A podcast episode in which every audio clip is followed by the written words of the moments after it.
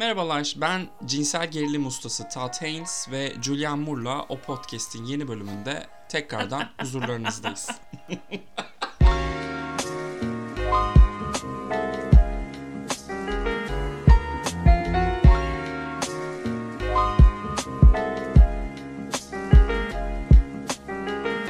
Ay bunu yapmam Bu lazım iyiydi. ama. Uzun Bu zamandır iyiydi. shade yapmıyordum. Bu iyiydi. Hoş geldin Seda, nasılsın? Cinsel gerilim deyince yanlış geldim sandım. Ee, Haydar Dümen podcast'iymiş. ay iyiyim ya. Teşekkür ederim. Sağ ol. Sen nasılsın? ben deyim hamdolsun. Havalar soğuduğu için daha da mutluyum. Çünkü kış, güz bunlar sevdiğim mevsimler ya. Ya benim tek itirazım şuna. Bütün gün çalışıyorum. Mesai bitiyor ve hava kararmış oluyor. Bu buna itirazım var. Sayın yani bunun ko- çok kolay bir çözümü var biliyorsun. İşi bırakayım. Evet. Tam da zamanı bir de. Ekonomi konuşmak ister misin bak yine? No. Thank you. Evet arkadaşlar yani ülkedeki ekonomi hiç kötüye gitmiyormuş gibi sohbet edeceğimiz fiyatlardan hiç konuşmayacağımız bir bölüm olacak bu. Çünkü bence bir önceki bölümde birazcık e, aşırıya kaçmışız. Bugün tertemiz bir yerden gireceğiz ve ülke gündeminden de çok alakasız konulara değineceğiz diye düşünüyorum. Evet. Adeta Norveç gibi. Çaktırmadan shade geliyor.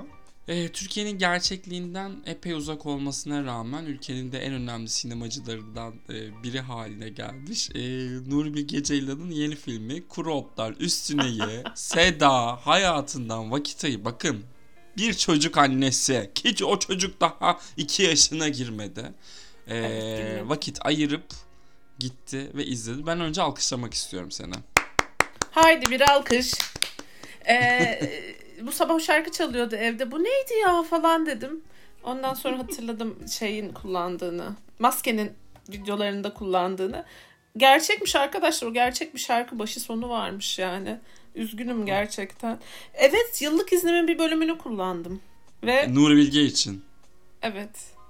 Vay be. Siz değerli Vay. o podcast dinleyicileri için yıllık iznin bir bölümünü kullandım. Eşim beyefendiye dedim ki bir takım imzalar attım. Beni yalnız gönderemezsin salona. Çok uzun bir aradan sonra ilk kez baş başa sinemaya gittik. Sayın eşim, e, ben ve nedense koca boş salonda bizim oturduğumuz sıranın en ucunda oturmayı seçip bütün film boyunca telefonda konuşan pos bıyıklı o beyefendi beraber filmi izledik. Evet. Aa, bütün post bıyıklıları. Şu an aklımıza gelen post bıyıkları sayarak kim olduğunu tahmin etmeye çalışalım mı konuya mı girelim? Ay bilmiyorum gerçekten. Ay. Yani ama bilmiyorum böyle iyi bir date filmi gibi. Özellikle evli çiftlere benim çok çok önereceğim bir yapım. Bak en azından hani e, Samet gibi birisi değilsin canım diye dönüp e, sevdiğine sarılmak mı? Neden olmasın evet. Neden olmasın Evet efendim hakikaten. ya. Kuru Otlar üstüne Türkiye'de vizyona girdi. İkimiz de izledik. İzlemişken de doğal olarak konuşacağız. Nuri Bilge Ceylansız olmaz. Ee, Nuri Bilge Ceylanlı da olunmaz ama olsundu. Ee, bu, Seda Hanım Umur. Sadede gel Umur. Söyle Umur. At içinden kurtul ya. Yok ya benim filmle ilgili aslında söyleyeceğim çok kötü bir şey yok da bir önce senin fikrini çok merak ettiğim için bir girizgah kısmını sana bırakacağım galiba. Benden mi bırakıyorsun peki? Yani bu bir tweet olsaydı şunu derdim. Bu çok iyi bir film. Ama korkunç bir insan hakkında ve korkunç bir insanın tarafını tutan bir film bence. O yüzden filmin durduğu yer beni çok mutsuz etti. Ama lütfen kimse şey demesin. Ay tabii ki sinemanın bir görevi de seyirciyi rahatsız etmek. Haneke yapınca seviyorsunuz falan demesin. Bu öyle bir rahatsızlık değil. Yani işte insanlığa ayna tutmak falan değil me- mevzu. En son söyleyeceğimi en başta söyleyeyim. Filmin finali bence Nuri Bilge Ceylan'ın da dönüp ben niye bunu böyle yapmışım diyeceği bir final. Çünkü bütün o çerçevede beni filmdeki en korkunç karakteri hak vermeye çağırıyor ve bunu filmin filmdeki geri kalan herkesi bir objeye, bir bir alete çevirerek yapıyor. Bu adam böyle çünkü zaten bunların hiçbiri insan değil ki. Ya getiriyor. Beni gerçekten gerçekten gerçekten çok sinirlendirdi finali. Ama onun Hmm. dışında bence çok iyi bir film izledik. Ben bu, bunu bilmiyorum. Bir iki kişiden daha duydum. Ben böyle hissetmiyorum. Yani Eğitsene beni mesela. Sence yani filmi sonunu konuşarak başladık. Belki de dinleyiciye şey deriz yani 20. dakikadan itibaren dinleyin deriz. Ee, bir, bir beni eğitsene. Ne diyor beni tam da o tepede tam da o karakterin bakış açısında bırakarak filmin sonunda. yani ben zaten filmin büyük bir kısmı o karakterin büyük bir kısmı demeyeyim e, Samet'in gözükmediği Deniz Celiloğlu'nun gözükmediği tek bir kare yok neredeyse. Hı hı. Tüm film onun perspektifinden anlatılıyor. Ben film boyunca bu arada Nuri Bilge Ceylan'ın röportajlarına bakınca Samet'i çok da kötü bir karakter olarak Görmüyor. olmadığını, e, görmediğini anlıyoruz ve Hı hı. hatta söyleyin neden kötü ben de size savunayım falan diyor ama ya filmin büyük bir kısmında ben mesafeli durduğunu düşünüyorum. Hiçbir zaman kamera Samet'ten bakmıyor sanki. Yani Samet'in orada e, yakın arkadaşını kıskanıyor olması, karşısında Merve Dizdar'ı avlamaya çalışırken ki tüm o takındığı mimikler, hareketler hepsi birazcık bence bizim nerede konumlandığımızla ilgili hayatta. Yani nasıl diyeyim? Onu nasıl aldığın. Çünkü film özellikle onu anlamamız konusunda herhangi bir ısrar göstermiyor diye düşünüyorum. Ya ben Samet'i anladım Evet. diyecek olan insan gerçekten berbat bir insan olduğu için Samet'i anladı. Evet. Fakat- Bak bahsettiğim final sahnesine kadar seni hiçbir noktada empatiye çağırmıyor Samet'le zaten. Tamam finalde empatiye ça- Bence final çok kötü bir final bu arada. Zaten şeymiş e, dinledin mi? Aslında f- normal hikaye devam ediyormuş filmden sonra ama kurgu odasında usta demiş ki tamam ya burada bitirelim demiş. Wow. Final bu Evet. değilmiş. Hatta diyor ki e, çektiğimiz en çok para har çe- çekerken en çok para harcadığımız sahneleri kullanmadık filmde. Ben kurgu masasında bu sahneye geldim ve dedim ki tamam ya bu karakterin hikayesi bu, bu, bu hikaye burada bitebilir dedim. Burada bitmesi gerekiyor dedim ve bitirdim diyor. Hey maşallah yani. Zaten şey de bu hmm, Nuray'la Kenan'ın ilişkisi de çok havada kaldı. Evet. Hani niye evet. barıştılar ve oradan nereye gitti hikaye bilmiyoruz. Bil- bilmeyeceğiz muhtemelen. Ee, sebebi buymuş yani. Bizzat kendisinin bir röportajını izledim de orada söylüyor. Böyle olması gerektiğine karar verdim diyor. Bir, biraz daha düşünse sanki öyle yapmazmış gibi hissettiğim doğrudur yani. Haşa benim haddim değil tabii Nuri Bilge Ay, yapması gerektiğini söylemek de. Bir, bir yanda kendimizi bu arada Nuri Bilge Ceylan YouTube kanalında da bulabiliriz. Daha önce başımıza geldi bu. Oradakileri de sesleniyorum. Gayet de haddimize. Yani halka e, sen e, birilerinin izleyeceği bir şeyler çekiyorsan eleştirilmeye de gayet e, açık olman gerekiyor ki ben Nuri Bilge Ceylan'ı da bu konuda takdir ediyorum birazcık. Yani internet sitesine dahi olumlu olumsuz her türlü Her şeyi eleştiriyi koyuyor. koyuyor. Hı hı. E, ve seviyor da filmleri üzeri, üzerine konuşmayı, konuşulmasını da seven bir yönetmen. Dolayısıyla tabii ki de haddimize hiç de şey değil. Yani Nuri Bilge Ceylan yine zaten istediğini çekecek. E, bize bakmayacak da. Bilmiyorum ben finaliyle alakalı yani düşünüyorum. Acaba ben mi filmden çok koptum da orada verilen bir mesajda onu kaçırdım. Ben sadece gereğinden fazla şey buldum. Böyle bir saçma bir şiirselliğe büründü ya oradaki o İşte onu e, Nuri- kastediyorum. Evet Nuri Bilge Ceylan ıssız adamının böyle bir farklı bir katmanı ama o da o vitrine koyduğu tiplemeye de bir yandan çok yaraşan bir saçmalama hali, abuklama hali. E, Dolayısıyla şey yapmadım. Ha diyorsun Ya ben ki film- o Hı. o hala berbat bir insandır. adı. O hala o hala Samet. Samet'tir. Sen de o sahneden e, o sahnenin senden empati besle, beklediğini düşünüyorsan yeterince iyi bir izleyici değilsindir. Hayır. Hayır şey diyebilirsin. düşünmüyorum. Şey demiyorum. Ofende olmuş bir şekilde söylemiyorum bunu. Olabilir ben yani. ya- bunu bunu söyleyen yani filmin son finalinden e, offend olan başka insanlar da olduğu için hani şimdi şey demek istemiyorum. Belki tekrar e, o sahneyi özellikle yani çünkü üç buçuk saatim tekrardan veremem bu filme. o sahneyi tekrardan izlemem gerekiyor olabilir. Ya benim hissettiğim tabii şu. E, filmin finale de gelmeden ilk yarıdan sonra özellikle Merve Dizdar'ın girdiği kısımla birlikte ben bayağı bir şeylerin kaybolduğunu düşünüyorum filmde. Yani çok amatörce bir örgütlülük, işte politik duruş, e, Türkiye'de birey olarak var olmak ve herhangi bir politik fikirden, politik duruştan ayrı kalarak var olamamak üzerine yapılan bütün sohbetleri çok çiğ, e, çok toy ve ne bileyim yani bu insanlar zaten Nuri Bilge Ceylan filmleriyle ilgili en büyük eleştirimiz bu E, ağızlarından çıkan cümleler bu insanlara yakışmıyor diyorduk hep. Evet. Ama daha evvelden cümleleri ağızlarına çok büyük bulma durumumuz vardı. Bu sefer ben kurdukları cümleleri çok küçük buldum. Yani Merve Dizdar'ın işte tüm o kurulan karakter çaktırmadan verilmeye çalışılan background'la ilgili orayı besleyecek ona yakın hiçbir şey çıkmıyor ağzından. Kadar komik bir tartışma var ki masada. Ben orada çok koptum mesela. Solculuğa giriş 101 değil mi? Evet solculuğa giriş 101 bile öncesi. Şey gibi dersin Yani açıklamasını şey bana da- okuyormuşsun gibi. Yani Bana da şey gibi geldi. Boğaziçi orta kantindeki solcu gençler arka masada oturur tartışırdı. Tam o ton yani. Evet 90'ların ÖSS'ye de bir sene önce girmiş. Ha, aynen. 2000'lerin başı ülke bu 25 yılı geçirmemiş henüz ve şey sol nedir sağ nedir onu konuşuyoruz sanki. Ee, gibi. Evet onu ben de hissettim ki hatta keşke olmasaydı dedim ama ondan çok zevk alan da bir seyirci var. Yani usta da demek ki Evet. bunu yapmayı seviyor ve yapmaya devam edecek tahminen.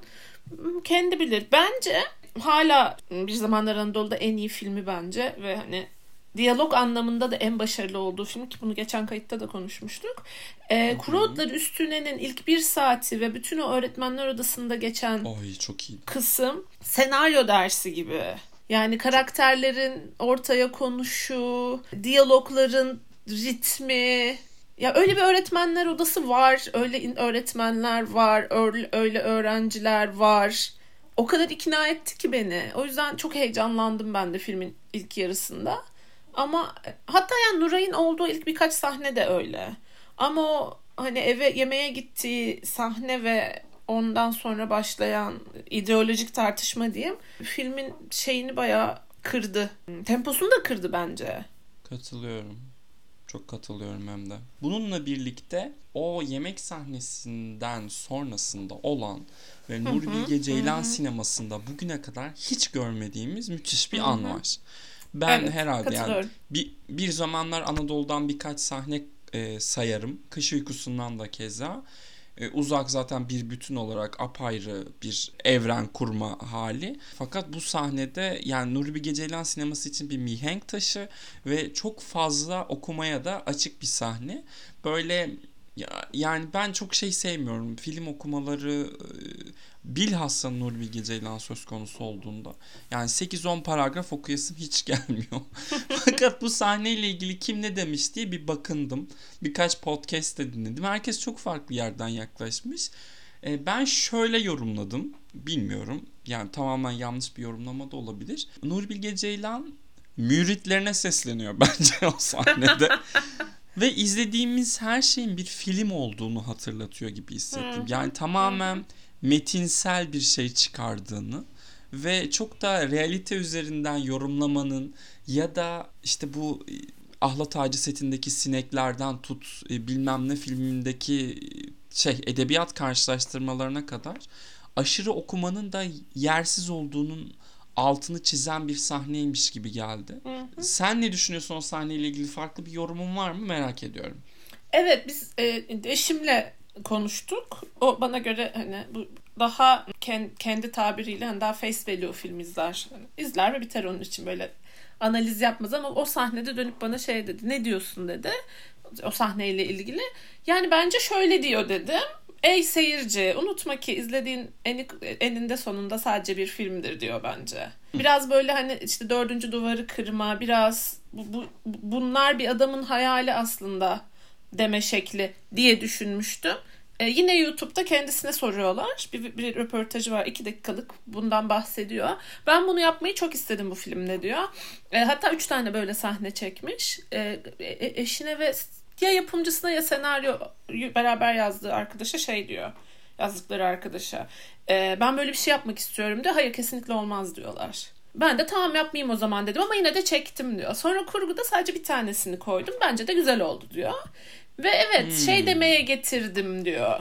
Ben artık böyle şeyler denemek istiyorum ben falan demiş. Bu beni çok heyecanlandırdı. Hani böyle daha çok şey göreceksek bu hani Nuri Bilge Ceylan sineması için bir kırılma zamanı mı acaba? Ee, bu beni gerçekten fikir olarak çok heyecanlandırdı. Yani diyor bunu diyor Brecht de yapıyor sonuçta diyor. Siz izlediğiniz Allah. şeyin kurgu olduğunu hatırlatmak için. Hatta önce Be- Beckett diyor düzeltiyorlar. O- hocam Brett diyorlar. Evet evet Brett diyor. Yani çok tatlı çok insani bir an o röportaj. izlemeni öneririm. Aynı şeyi söylüyor.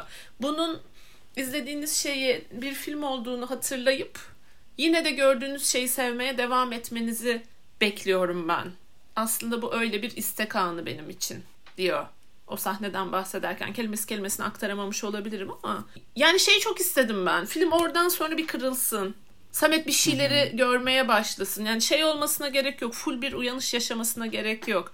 Ama biraz yanlış yerde durduğunun farkına varıyor olsun. Yapmaya devam etsin ama filmin ilk yarısındaki o rahatlığı ve işte kendisine yöneltilen suçlamalarla ilgili bir şeyi var ya bir özgüvenli bir duruşu var ya onun da Kenan'ın da boyları devrilsin. O orada bir ufak bir titreme sezelim çok istedim ama hiç öyle bir yere gitmedi film. E tabii benim istediğim filmi çekmek zorunda değil Nuri Bilge Ceylan'da ama her halükarda bence çok heyecan verici.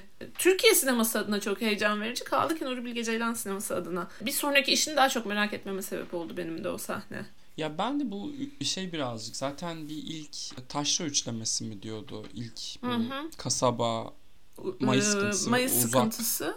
Hı hı. uzak. E, sonraki üçlemesi bana biraz gerçi bir zamanlar Anadolu'yu oraya ne kadar e, dahil edebiliriz bilmiyorum ama yine de bir özellikle iklimlerle üç maymun arasında bir yakınlık vardı. Şimdi de bu son üçlemede bir aydın üçlemesi mi diyeyim bunları. Kendini olduğundan daha yüksek tepelerde görenlerin üçlemesi mi demeliyim. Sanki bu da bir kapanıyormuş ve senin de söylediğinle birlikte yani Nurbi Geceylan'ın bunları denemek istiyorum demesiyle birlikte demek ki bundan sonra biraz daha farklı bir şey izleyebileceğiz ki izlemeye de ihtiyacımız var bence. Ya birisi şey demiş Letterboxd'da. Ya yanlış medyumda iş yapıyorsunuz. Edebiyata yönelmeniz lazım demiş.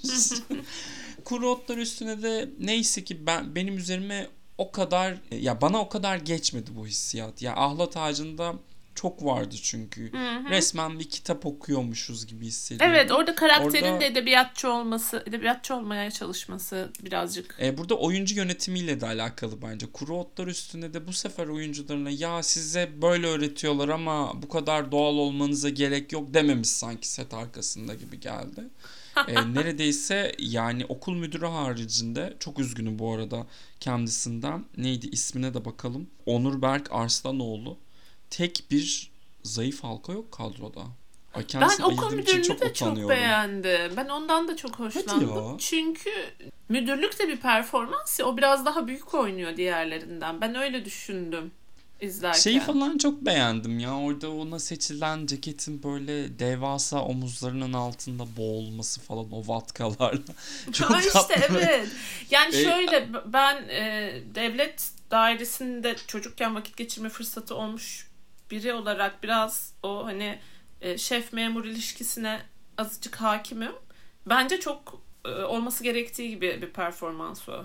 Yani diğerlerinden farklı ama zaten kendini diğerlerinden fa- farklı sinyallemeye çalışıyor. Daha büyük. Aslında hani eşitler arasında çıkarılmış ya hani diğerlerinden Hı hı. sürekli kendi farkını ortaya koyuyor zaten. O yüzden performansının çok doğru bir yerde durduğunu düşündüm. Ola- ola- ben, ben şey değilim bu konuda. E, seninle aynı fikirde değilim. O yüzden şey yapmayayım. e, müdürümüze çok vakit ayırmayayım. E, Firdevs öğretmene,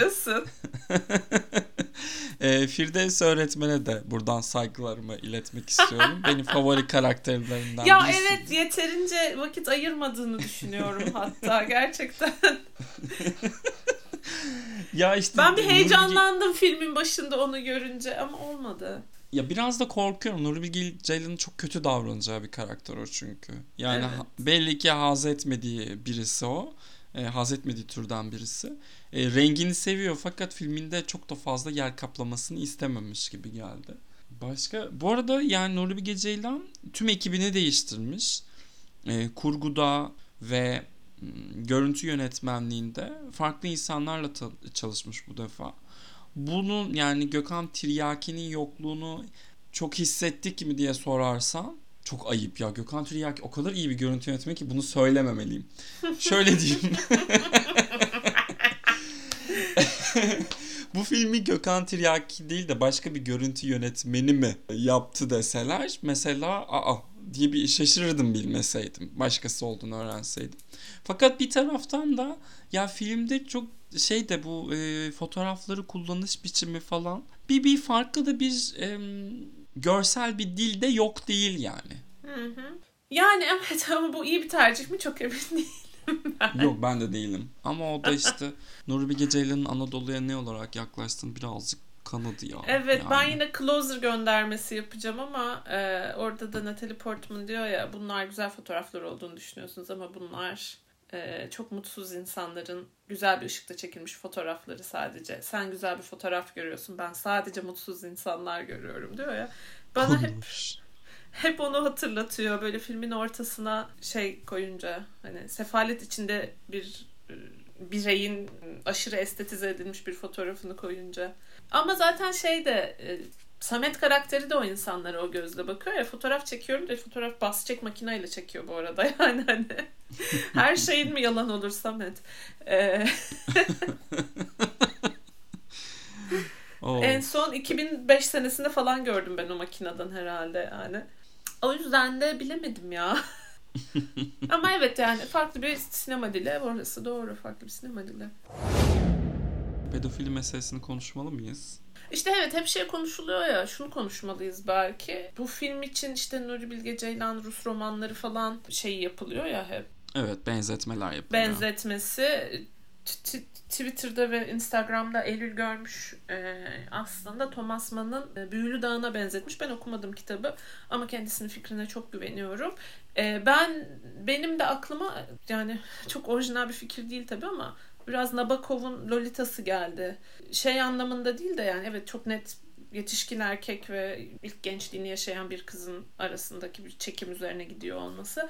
Orada da karakterin aldığı böyle bir sürü sefil karar vardır ama hiç karakterini yargılamaz Nabokov. O, o yönüyle biraz benzettim açıkçası ama dediğim gibi hani en orijinal fikir bu değildir diye düşünüyorum. Oralardan bir filmi tekrar anlamaya çalışmak isterim. Edebiyat bağlantısı buysa ama farkındaysanız aslında Nabokov ismen kök olarak Rus olsa da hayat boyunca İngilizce yazmış. Hani Rus'tan çok birazcık daha sanki batıya gelmişiz. İşte Thomas Mann gibi, Nabokov gibi isimleri konuşuyorsak hatta batıya ve daha günümüze yakın bir zamanlara gelmişiz.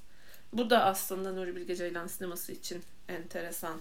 Birazcık daha böyle 19. yüzyıl Rus romanlarının etrafında dolanırdı bundan önce. Daha hani modern zamana geliyor sanki. Onu konuşmak bence anlamlı. Yoksa hani işte şeyi konuşursak, tart birileriyle tartışırsak çok zıvanadan çıkma ihtimalimiz var. Hani yaptığı suç mu değil mi vesaire. Ben kendimi şey derken buldum bir gün şey biriyle konuşurken. Senin anana bacına yapılsa hoşuna gider mi arkadaşım derken buldum. Ama orada suç yok ki falan. derken buldum. O yüzden tartışmamayı tercih ederim sanırım. Tamam, okey. Ee, Ama senin konuş konuşmak istediğin bir konu varsa konuşalım tabii. Yok hayır ya. Ya o konuyla alakalı çok da işte böyle bir havada da bırakıyor ya. Yani ikisinin de inanılmaz bir şey var, direnci var bu konuda ama bir taraftan da işte Deniz Celiloğlu'nun oynarken de bir takım özellikle e, karakterin adını da hatırlayalım. E, Sevim'le Sevim. İlk kez koridorda yürüdüğü sahnede o hediyeyi vermesi, elini nereye koyacağını bilememesi falan filan hepsini böyle zaten bir içimde bir şeyleri şey yaptı. Bir, bir düğmelere, bir şeylere bastı. Bir rahatsızlıkla izledim. Ama yani zaten Sevim'in ilgisini alamadığı için Nuray'ı da kullanmış gibi hissettiğimden birazcık şeyim bu konuda. Yani filmin tam olarak neyi kastettiğini, nerede durduğunu, nerede durduğunu çözebiliyorum da gerçekten bir pedofili var mı, yok mu konusunda karmaşık mı diyeyim bilmiyorum ki. Doğru bir yere gitmiyor. Doğru bir şey söylemiyor. Ya bence film ne söylüyordan bağımsız bu karakter özelinde şey var. Ee, yani bu çocuklar e, size yetişkin olan sizlere emanet edilmiş ama yetişkin ajandası olmayan dolayısıyla yetişkinler gibi iletişim kuramayacağınız çocuklardır. Bilmiyorum bunu öğretmenlere okullarda öğretilmesini bekliyorum ben. Ee, Gerçekten müfredatın bir parçası mı bilmiyorum ama bu adamda belli ki o şey muğlak. O sınır muğlak. Ve kızın kendisine duyduğu o yakınlığı belli ki kız buna bir yakınlık duruyor. Bu hani şey olabilir. Bir kadının bir erkeğe duyduğu duyabileceği yakınlık da olabilir. Hani cinsel bir tarafı da olabilir. Bir baba figürü arayışı da olabilir. e, belli ki duyuyor ama bu o, o, o ilişkide zaten o sınırları net bir şekilde tutması gereken taraf Samet ve Kenan. Ve ikisi de belli ki bunu yapmıyorlar. Sonra da onu alıp yine bak finale geliyorum ama onu alıp diyor ki ya zaten diyor benden bir kötülük görmesen ne olur ki diyor. Senin zaten hayatın bitmiş kızım diyor yani kuru otsun sen diyor. Zaten öğrencilere de bunu söylüyor bu arada. Evet. Ya o anlamda da aslında Nuri Bilge Ceylan'ın belki de sinemasının en karamsar filmlerinden biri bu. Çok çıkmazda bir ülkeyle ilgili çok çıkmazda bir takım karakterler. Yani İstanbul'a gideceksin de ne olacak Samet? Orada da başka bir sevim bulacak. İşte o çıkmazda dahi apolitik olmayı nasıl başarmış mesela ben onu çok merak ediyorum. Yani bu bu tıkanıp kalmış insanların hikayesini anlatırken dahi e, ülkede işte, son 20 senede ne olup değil bence. Ilgili, bence Bağırmıyor sadece çünkü bağırmanın da anlamsız olduğunu düşünüyor. Evet doğru. Gerçi Deniz Celiloğlu'nun ağzından çıkanlar üzerine hareket Aha, edersek ki onları da... değilim diyor. Evet. Görsem de bir şey değiştirmeyeceğimi biliyorum diyor. Sürekli seni biliyorum kusura bakma. Evde küçük bir Samet kuklasıyla eline alıp öyle konuşmuş mudur? Ebru Hanım'a karşı söyle. Ebru Hanım da ay evet. ne olur indir artık şunu yemek yiyelim soğudu falan. Bu arada Merve Dizdar'ı da tekrardan kutlayalım. Kan da aldı en iyi kadın oyuncu ödülü için. Beklediğimden daha küçük bir roldü bu Çok arada. Çok küçük bir rolmüş evet bence de. Evet ama Merve Dizdar'ın özelliği de her rolü bir şekilde kendine uydurabilmesi. Ben mesela rolde kaybolabilen ama bir taraftan da hiç kaybolmayan bir aktris. Çok enteresan bir şeyi var. Oyunculuk stili var bence. Merve Dizdar'ı görüyorum ama bir taraftan da öyle bir alıyor ki o karakteri, eritiyor ki kendi içerisinde. Merve Dizdar'ı gördüğüm için rahatsız olmuyorum. Yani sadece Nuray'ı Nuray'dan öte de bir şeyleri gördüğüm için rahatsız olmuyorum ki normalde öyle şeyleri daha çok severim. Tebrik ederiz tekrardan yahu. Maşallah. Başarılarının devamını diliyoruz. evet umarım önüne güzel kapılar açar. Umuyorum evet. Yani Melisa Sözen Cannes'da işte kış uykusu gösterildikten sonra böyle bir bir ya da iki Fransız yapımında oynamıştı. Umuyorum Merve Dizdar'ın da önü epeyce açılır. Son bir şey sorayım Sedacığım. E, sence Kuru Otlar üstüne Oscar'ın uluslararası film kategorisinde görebileceğimiz türden bir yapım mı? Hmm. Of zor soru. Bilemedim. Zor bence. Bana da zor geliyor da bir senden bir yok canım duymak istedim yani. Zor gibi geldi ama öte yandan şu an New York'talar. Hani orada akademi üyeleriyle dirsek temas falan. Yani imkansız mı? İmkansız diyemem. İki, dün galiba New York'talardı. Evet New York Film Festivali'nde gösterildi. Hmm. Aa, doğru şey Janus Films'in şeyine gitti. Arşivine ha, ha, evet. gitmiş Nuri Bilge. Aynen. Aynen. Ya bunu da söylemek söyleyeyim daha evvel Twitter'da da yazdım. Yani Janus Films bayağı Oscar yarışında özellikle uluslararası film e, kategorisinde varlık gösterebilen bir dağıtım şirketi. E, Nuri Bilge'nin filmini almış olmaları önem taşıyor. E, bu sene yanılmıyorsam bir tane daha e, filmleri var ellerinde yarışta Totem. Totem daha akademinin ağzına layık bir iş. Dolayısıyla hangisine öncelik vereceklerini kestiremiyorum. Fakat doğru adımlar atılması halinde ki unutmayın bu yıl e, grev de var. E, grevi de birazdan konuşacağız. Hala Oyuncular Birliği kanadında doğru adımlar atılmış değil. Aksine geriye gidildiği iyice. Grev daha da uzayacak. Hmm. Bu kampanyasızlıkta azıcık varlık gösterebilen yapımlar dahi öne çıkacaktır. Birazcık pandemi senesi gibi düşünün. Ee, pandemi senesinde de hiç beklemediğimiz e, işte Promising Young Woman'ların, Mineri'lerin çok da Oscar e, özelinde anacağımızı düşünmediğimiz yapımların e, değer gördüğüne şahitlik etmiştik. Nomadland en iyi filmi aldı arkadaşlar. Daha ne olsundu. Dolayısıyla böyle bir en azından finalistlik umudu olabilir ama ilk 5 birazcık zor duruyor. Çok da evrensel mi emin olamıyorum çünkü öykü. Evet ya toksik toksik gidiyoruz Sedacığım. E, toksik filmlerle devam edelim mi? Daha doğrusu toksik karakterlerin anlatıldığı filmlerle devam edelim mi? Ay evet çok iyi bir double feature değil mi? Barbenheimer gibi. Double e, kuru pasajlar üstünde. dur dur daha dizi de koyacağız. Bugün e, zaten bölümün adını kuru toksiklikler üstüne koymayı düşünüyorum. evet ikinci filmimiz bugün konuşacağımız Mubi'ye yeni gelen Pasajlar. Seda. Pasajlar. Seda. Şuradan başlayalım mı? evet buyur. Franz Rogowski'nin gardolabını bize hediye ederler mi? Etmezler çünkü kendisi kullanıyormuş. Ya. Gardırobu. Çok parça aldım oradan dedi. Hatta bu hmm, animal print pantolon var ya. Leopar Evet. desenli. Onu bayağı eskittim demiş. Ya. O yüzden hmm, vermezler sanmıyorum. Ama zaten benim o kadar iyi giyebileceğim çok parça yok. Yani beyefendi ne giyse taşıyor. Hani Hey maşallah. Hey maşallah. belki palto bir ihtimal. E, Yeni Mama Bear kişiliğime çok uyacağını düşünüyorum. Onun dışında ama onun kadar iyi taşıyabileceğim bir parça yok yani. Kısaca bir bahsedelim pasajların konusundan. Ayla Sex'in yazıp yönettiği bir film. Ee, bir Alman bir yönetmenimiz var. Kendisi kısmen işte ünlü ve rüştünü ispat etmiş bir diyeyim yeni nesil bir yönetmen.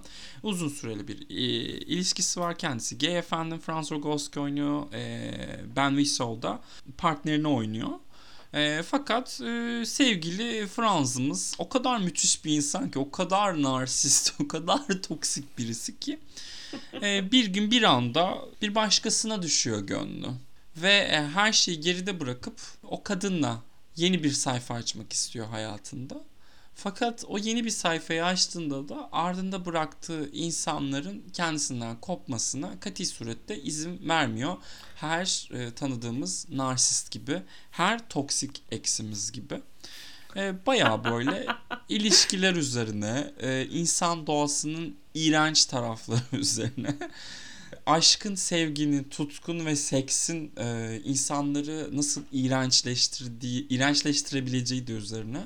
Bir şey bir film ya aslında çok alelade bir film ama bir taraftan da inanılmaz gözlemlerle dolu bir film. Ben her sahnede tanıdığım birini görür gibi oldum.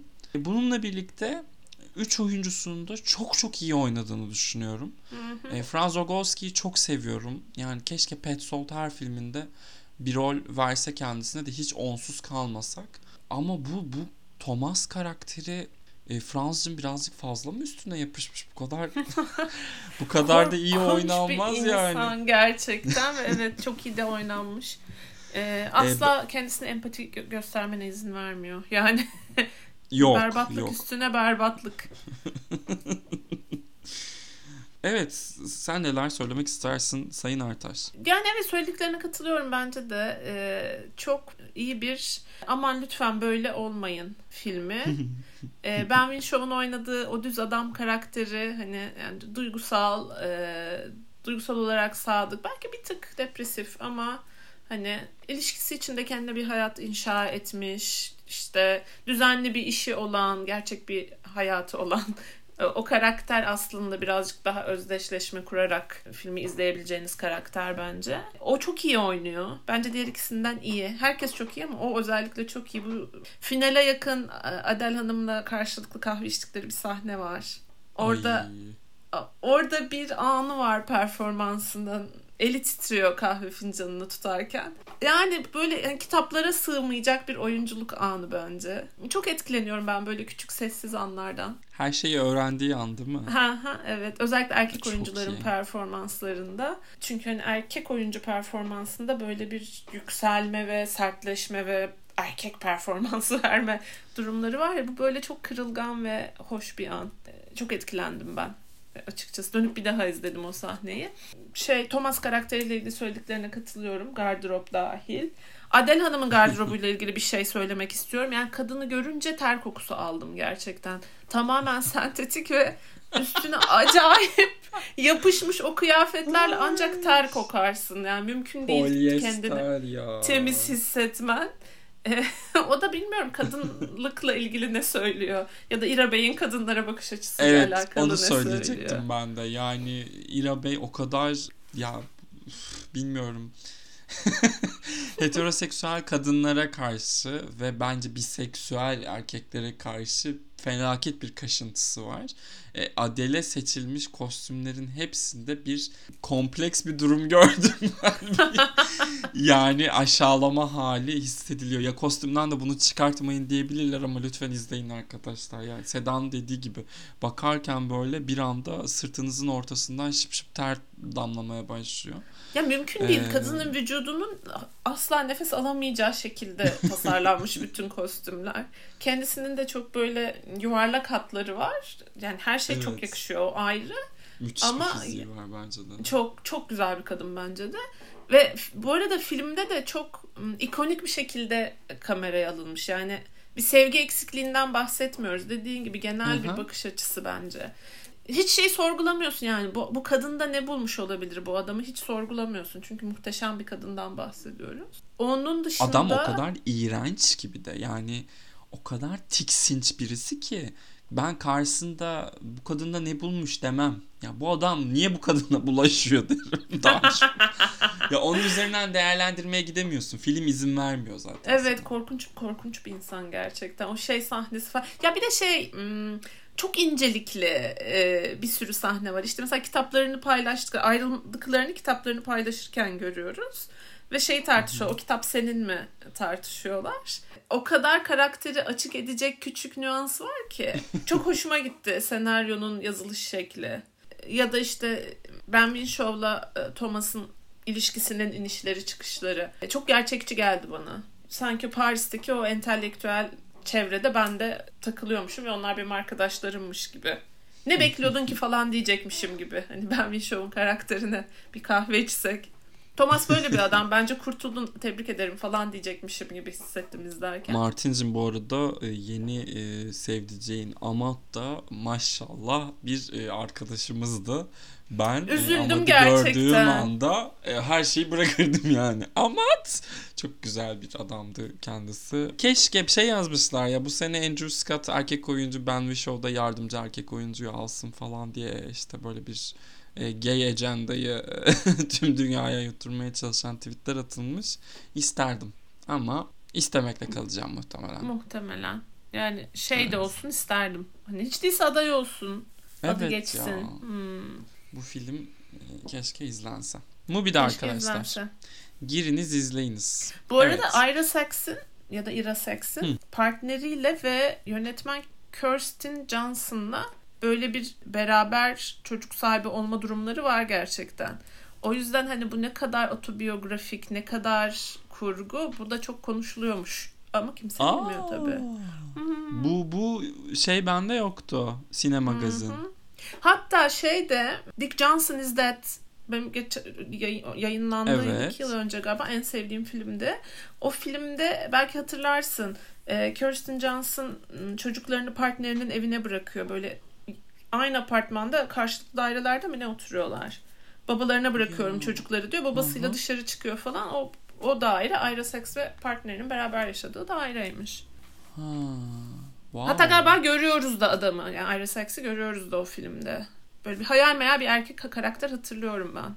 Ee, Bu- gibi böyle bu magazinel magazin bilgiyi de vermiş olayım. Evet. Maşallah. E, O podcast farkı arkadaş. Başka O podcastlerde podcast öyle boş boş şey dinlersiniz.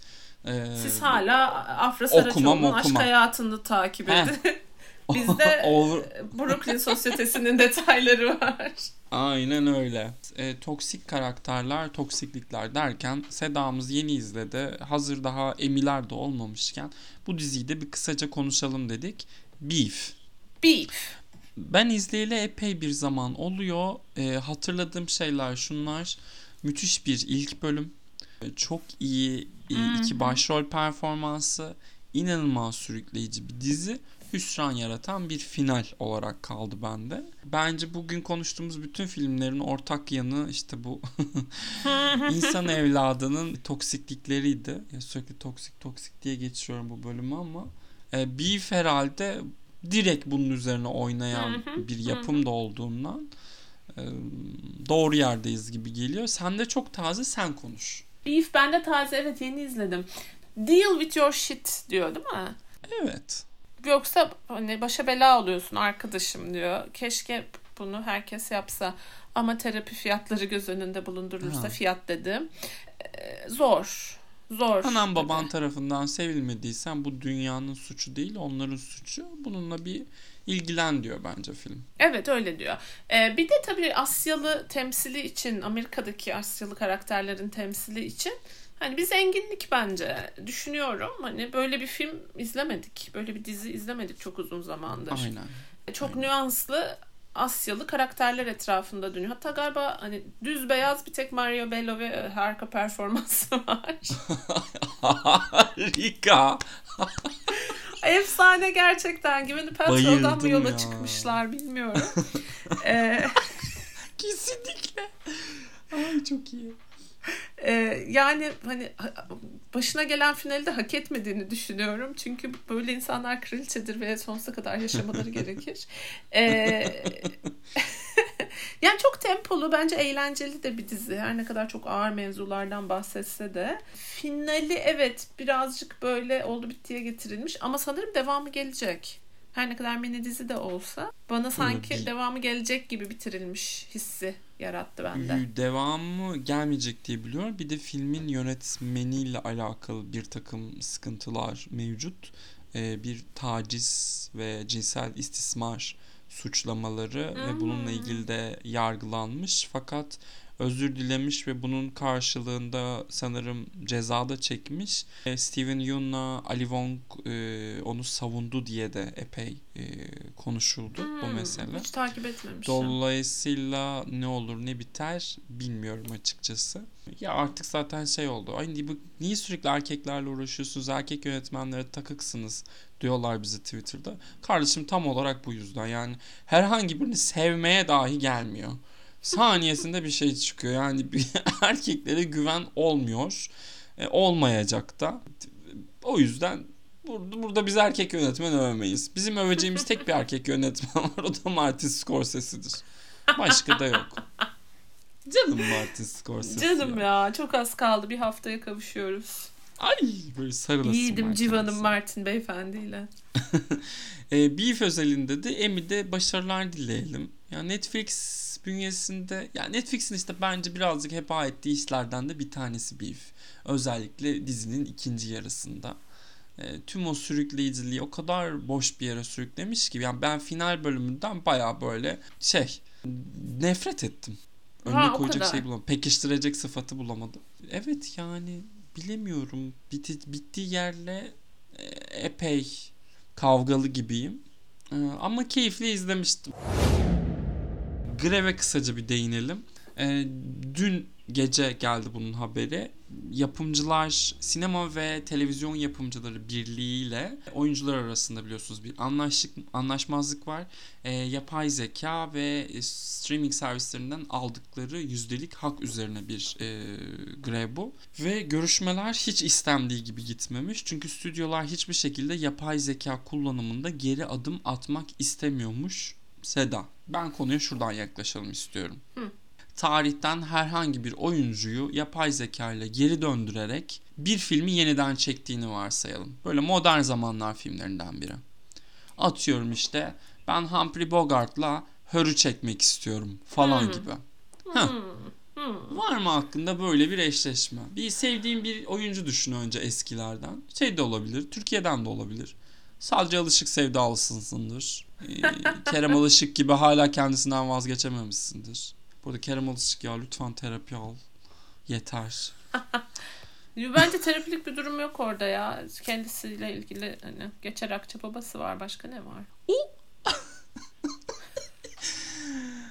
Ya Evet. Kerem Alışık'ın babası Sadri Alışık olmasaydı sence Kerem Alışık'ı tanır mıydık? Asla tanımazdık canım. Şey olurdu. Yani.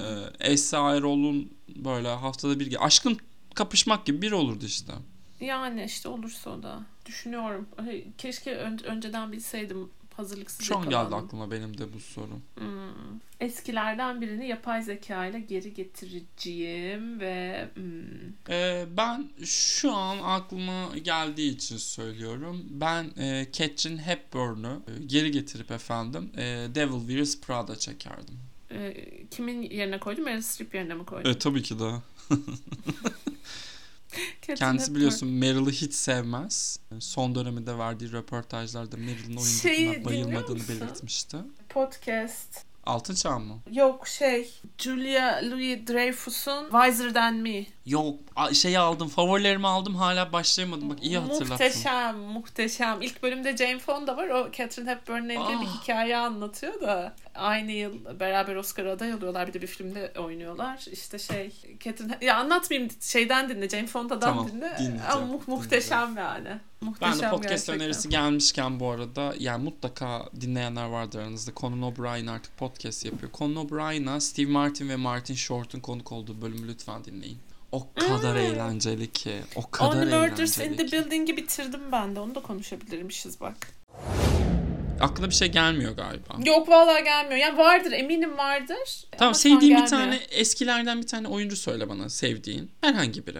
Şu an gerçekten bir şey yaşıyorum. Brain freeze yaşıyorum. Düşünüyorum düşünüyorum. Gözlerim Ingrid kapalı. Bergman, Grace Kelly, kim olabilir? Gregory Peck, Montgomery Clift, Betty Davis, John Crawford, Audrey Hepburn. Marilyn Monroe. Hah, Marilyn Monroe. Ma, Marilyn Monroe'yu hangi film için geri getiririm? Hmm, enteresan bir yere gidiyorum şu anda. Marilyn Monroe'yu Knives Out'ta oynatmak mı? Ana de Armas'ın rolü yerine. ya da daha iyisi Fableman's'ta Spiel- Spielberg'in annesini oynasın. bence şeyi oynasın. Tarda tarı oynasın. Oo, Lydia Ter'i oynatıyorsun. Vay. Merlin bunun altından kalkarsın kardeşim. Hadi kalk gel. Hadi, çık gel kabrinden çık gel. Şu anda ters döndü. Öyle bir Evet. şey varsa şayet. Ama bunu Greve de düşüneyim bu- belki haftaya daha iyi bir şeyle gelirim. tamam. Greve de buradan yaklaşmış, değinmiş olduk. Haberi de vermiş olduk diye düşünüyorum. Ekleyeceğim bir şey var mıydı senin grevle alakalı? Yo hayır yani ben açıkçası şey konusunda umutluydum. Ee, yazarlar gr- grevi bitince artık oyuncular da anlaşır ve bir an önce normal e, ödül sezonu takvimine döneriz diye. Hatta acaba bir ihtimal round table'lar falan yetişir mi diyordum. Mm-mm, Ya. olmayacak gibi. Vallahi tek üzüldüğüm de o biliyor musun? Ödül sezonunun kampanya kısmı zaten bize alakadar etmiyordu Tabii, da. tabii, e, aynen. Round table'lar gerçekten kalbimizi kırdı. Aynen. Ee, bugün sizi övmek istiyoruz. Köşesinde de yani toksik, toksik, toksik dedik. Toksiklikten devam edeceğiz. Bugün sizi övmek istiyoruz. Köşesindeki konuğumuz sizlersiniz efendim. Film ekimine bilet bulabilen herkes. Ben dahil. Kaç filme biletin var çiçeğim söyle. 10. Ama nasıl bulduğumu söyleyebilir miyim? Tabii ki. Pardon bunu 9 biletim var. 4 tanesi İKSV verdi. Oo. Evet. 2 tanesini Enzel verdi. Oo. 3 tanesini kendim aldım. Güzelmiş. Yani bayağı imece usulü. Güzelmiş. Beğendim. Hı. Çok Bu beğendim. arada İKSV verdi diye şimdi diyecekler ki All of Us Strangers'a... Yok kardeşim onlara vermiyorlar. Sevgili dinleyicim lütfen kalbimi kırmayın. Ee, bayağı böyle yani kolay bilet bulunabilen şeylere bilet veriyorlar genelde. Onu da talep etmeniz halinde kontenjan varsa falan da filan da ığdı zığdı. Ee, basın olmakla alakalı dört tane bilet aldım diye de şimdi şey yapamayacağım yani. O kadar da olsun. Senelerde film ekimini döktüğümüz paralar karşılığında öyle yani. Kendimi savunuyorum şu an fark ettin mi? Hmm, evet. Üzücü, Ben de sessizce üzücü. kendini suçlu hissetmen için hmm, yapacağım. Evet Sedacığım sen de öv istersen bu internet kurdu sinema sevdalısı dostlarımızı ve bilhassa bilet hediye eden sinema sitelerini. En çok onları övmek istiyorum. Poor Things çekilişi yapanlar özellikle. Tebrik ederim karşım yani. Festivaldeki en çok istenen filme bulduğun iki kişilik bileti hediye etmek çabası gösteriyor olman gözlerimi yaşarttı. İnşallah İKSV davetiye olarak vermiştir de yaptığını görünce elinden geri alır demek istiyorum. Ay, Bir de ben bu arkadaşları ekip o kadar loser bir ekip ki onlara İKSV davetiye verdiyse ben davetiyemi geri vermek istiyorum. Ay niye loser diyorsun çocuklara ya? Şey yapıyorlar işte oy, oyunu kuralına göre oynamaya çalışıyorlar. Seda yazar kadrosunu gördün mü? Türkiye'nin en kötü 3 sinema yazarı bir arada. Sitede kadın yazar bir tane. Korkunç bir yer ya. Kadın yazar kontenjanı varmış almışlar. Ay acaba vergiden indirim yapıyorlar mıdır? Ay çok iyi. Ben bu arkadaşları filmler vizyona girdiğinde de görmek isterim açıkçası salonlarda. Konuş. Ee, Bunu ayrıca belirtmek istiyorum. Onun dışında ben sana geçen hafta dedim biletler ucuz kalmış diye. Sen de sus sus dedin. Ucuz kalmış biletler işte. Yoksa bu kadar hızlı. Kırmızı kartlılar bile, kırmızı laleliler bile ki bence o da ucuz kalmış. Ee, bilet alamamış. Ya benim sus dememin sebebi bilet fiyatını arttıracaksın boş yere.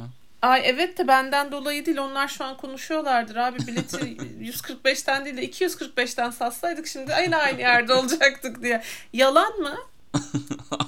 Haklı, haklısın. Ha, yani seyirci olarak herkesle aynı taraftayım tabii ki yani bir filme 150 lira verilmemeli.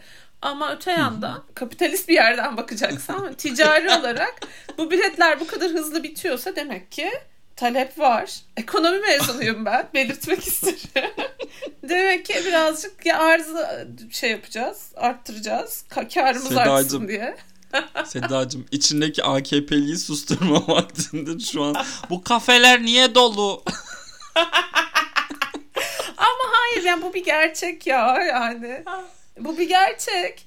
Şey de öyleydi. Sedacığım. Türk Hava Yolları'nın lounge'u bak bak sene 2006 2008 falan girerdik mis gibi yemeğimizi yer çıkardık oturacak yer olurdu falan. Sonra 2010'lar geldi. Artık kime hangi hızla dağıtılmışsa o lounge girişleri. Yani bir kadeh şampanya içemez olduk ya içeride. Arkadaşım benim ayrıcalığım nerede kaldı? Ay, Sedacığım peki şu tartışmayla ilgili ne düşünüyorsun? Ha, Film evet, ekimi buyur. festival midir değil midir? Bir de böyle bir Değildir. çok gereksiz bir zort bir tartışma Değildir vardı. tabii. biliyorsun. Festival böyle bir şey değil. Sonuçta film ekimi yani atıyorum Cannes Film Festivali gibi bir festival midir? Değildir. Film ekimi İKSV'nin bazı filmleri önden göstermek suretiyle bir reklam geliri elde ettiği ticari bir oluşumdur bence. Okey, okey, tamam. Tamam tabii ki de. Herkes ekmeğinin peşinde dolayısıyla. Ya aynı bölümde bu kadar İKSV savunmam birazcık e, sinirlerimi hoplattı açıkçası ama Ee, tatlım adresimi adresimi de burada bırakayım da belki kırmızı lale kartımı gönderirler. Hiçbir işe yaramıyor gerçi. Obviously. Ama ben yine de atışımı yapayım. Balık bilmese derler Haluk bilir. Ben o zaman gelecek bölüm Netflix'te Oregon'u izliyor muyuz Kerem Ayan'ın filminden? Ha tabii ki de izliyoruz. Bu sessizliği, bu sessizliği tutacağım. Ay tabii ki de izliyoruz. Ay. Miyiz? dahil olmuş herkese, Ümit Ünal dahil. Çok üzgünüm, çok özür dilerim hepsinden. Evet, ya şunu söyleyecektim ben de. Dün saçlarımı kestirmeye gittim ve e, senin yaptığın aynısını ben direkt bu arada yani senin İKSV'ye gidip konuşman gibi bir durum yaşandı. Dedim ki ya Sezgin dedim ya, e, kanyondaki dedim kuaför 900 lira alıyormuş dedim. Sen çok ucuzsun. Aa dedi zam yapayım.